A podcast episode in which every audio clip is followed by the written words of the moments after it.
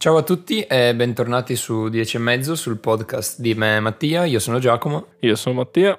E oggi siamo al sesto episodio in cui parleremo principalmente di due argomenti che sono la Formula E e quindi un po' tutto l'elettrico, mm, l'ambiente appunto dei motori però da questo punto di vista e successivamente dei numeri sui social e di cosa vogliano dire effettivamente. Bene Mattia, vuoi parlarci un po' del, appunto della prima parte, che è forse quella che più ti riguarda?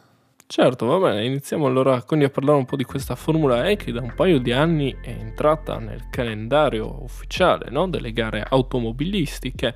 Normalmente si gira in circuiti cittadini, quindi molto corti, comunque normalmente con poche possibilità di sorpassi, no? soprattutto nella Formula 1, se pensiamo per esempio al circuito di Monaco, ci sono pochissimi sorpassi, ma secondo me il bello di questa Formula è proprio che quello che ti permette invece di sfruttare con diverse modalità che poi spiegherò in breve e appunto grazie alla maggiore velocità, alla maggiore accelerazione che hanno queste macchine di fare moltissimi più sorpassi. Sì, esatto. Abbiamo visto prima in live un video appunto che mostrava degli highlights dell'ultima gara e devo ammettere che effettivamente da certi punti di vista può essere più coinvolgente rispetto a quella che è la Formula 1, un po' appunto per la lunghezza delle macchine ridotte, per anche l'istantaneità delle accelerazioni delle elettriche, poi tutta la questione del dosaggio della batteria durante una gara, nell'attenzione appunto eh, a come si regola eh, un po' eh, questa gestione che dicevo, poi anche la questione di avere dei bonus, del poter andare più veloci un certo numero di volte di saperli sfruttare nel modo corretto, insomma, forse ehm, ha molte più variabili rispetto alla Formula 1 e quindi permette di avere delle azioni più concitate, no? dei momenti proprio più frenetici forse. Esattamente, infatti come dicevi tu prima ci sono questi bonus di velocità chiamati attack mode che variano da circuito a circuito, quindi in qualche circuito bisogna usarli tre volte obbligatoriamente, in altri solo due volte per ogni gara, ma in pratica in cosa consistono? Le macchine per utilizzarlo devono fare una curva magari un po' più ampia, quindi allungando il percorso e magari anche facendosi quindi sorpassare però una volta che appunto avranno attivato questo attack mode riceveranno un boost di velocità notevole per un minuto, un minuto e mezzo e in questo modo poi riusciranno no? a riguadagnare le posizioni proprio perché avranno molta più velocità in percorrenza e in accelerazione. Infine c'è anche il Fun Boost, una cosa molto eh, diversa dalla Formula 1, infatti sono proprio i fan durante la gara a votare il loro pilota preferito e in questo modo il pilota più votato riceve una piccola accelerazione bonus di qualche secondo. Esatto, io immagino da profano che questo fan boost non venga sempre indirizzato alla stessa persona che è la più amata della community, ma magari eh, non lo so, una persona ha fatto una gara incredibile, poi ha avuto un problema un attimo, magari ha perso due posizioni, eh, però la, appunto i fan ci tengono a vedere lo spettacolo, ci tengono al fatto che magari questa persona riesca a recuperare posizioni, a vincere dopo una volata incredibile, allora attribuiscono questo fan boost, immagino, no? Quindi non per forza di cose, forza di cose va sempre al pilota preferito di tutti. Esattamente, sì sì, anche perché comunque ce ne sono 5 se non sbaglio che vengono assegnati nell'arco della gara. Quindi il senso secondo me è proprio questo, no? Se tu vuoi dare la possibilità a un pilota che magari sta facendo una rimonta incredibile di fare un risultato ancora più incredibile, allora lo assegna lui il mio fan boost e così via. Credo che il senso di questo sia proprio eh, quello che hai detto tu, quindi sì, sicuramente è così. Eh, l'unica differenza è però che per esempio con la Formula 1 non ci sono i pit stop e quindi quello secondo me è un punto un po' a sfavore perché toglie una variabile in più che invece sappiamo nella Formula 1 essere fondamentale nei, nella strategia di gara dei Gran Premi.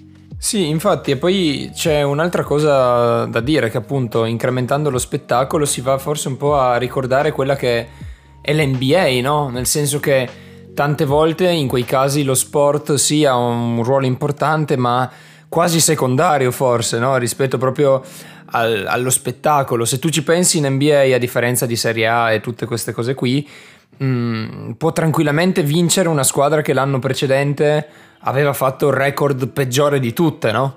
Quindi eh, è molto incentrato sul, sullo spettacolo che è un po' quello che cerca la gente. Quindi penso che possa essere davvero interessante in un futuro questo mondo appunto della Formula E.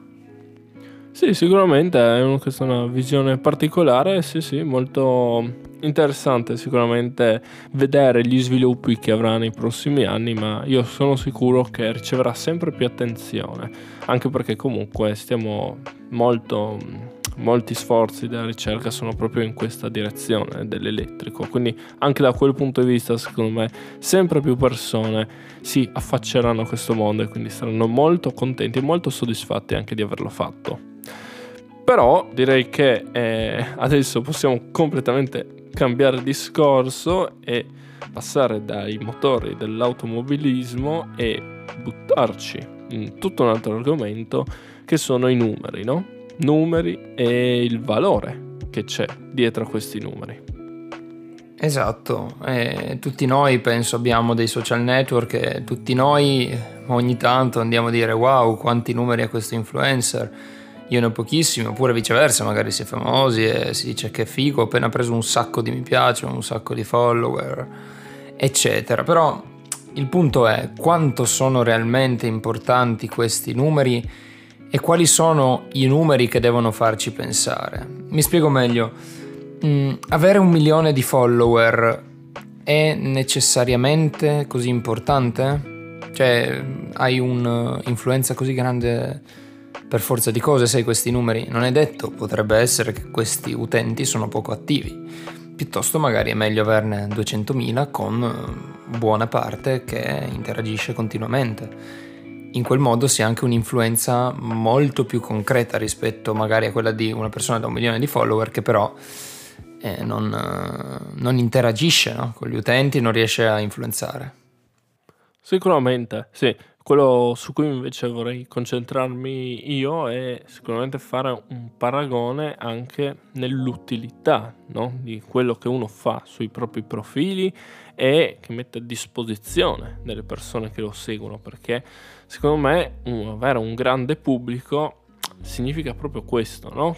Mm, vuol dire che tu comunque riesci a intrattenere, riesci a mostrare una parte di te, una parte dei tuoi lavori, delle tue passioni mm, veramente in una maniera quasi perfetta e quindi le persone ti iniziano a seguire. Viceversa però potrebbe esserci qualcuno che è molto bravo nel fare qualcosa, che però ha molta fatica, soprattutto in un periodo come questo dove eh, oramai è difficile farsi notare e, quindi si va un po' a perdere un valore veramente molto alto di una persona, di un progetto, proprio perché magari ha un numero basso di eh, seguaci. E questo secondo me è veramente un peccato no? Nel, nell'economia del, dei social, del web, perché eh, tante persone, tante pagine, tanti bei progetti che potrebbero aiutare qualcuno, che potrebbero veramente dare qualcosa di importante, non hanno la possibilità di farlo e di dire la loro. E quindi sì, non è sicuramente facile al giorno d'oggi cambiare le cose, però secondo me dovremmo muoverci in questa direzione qua.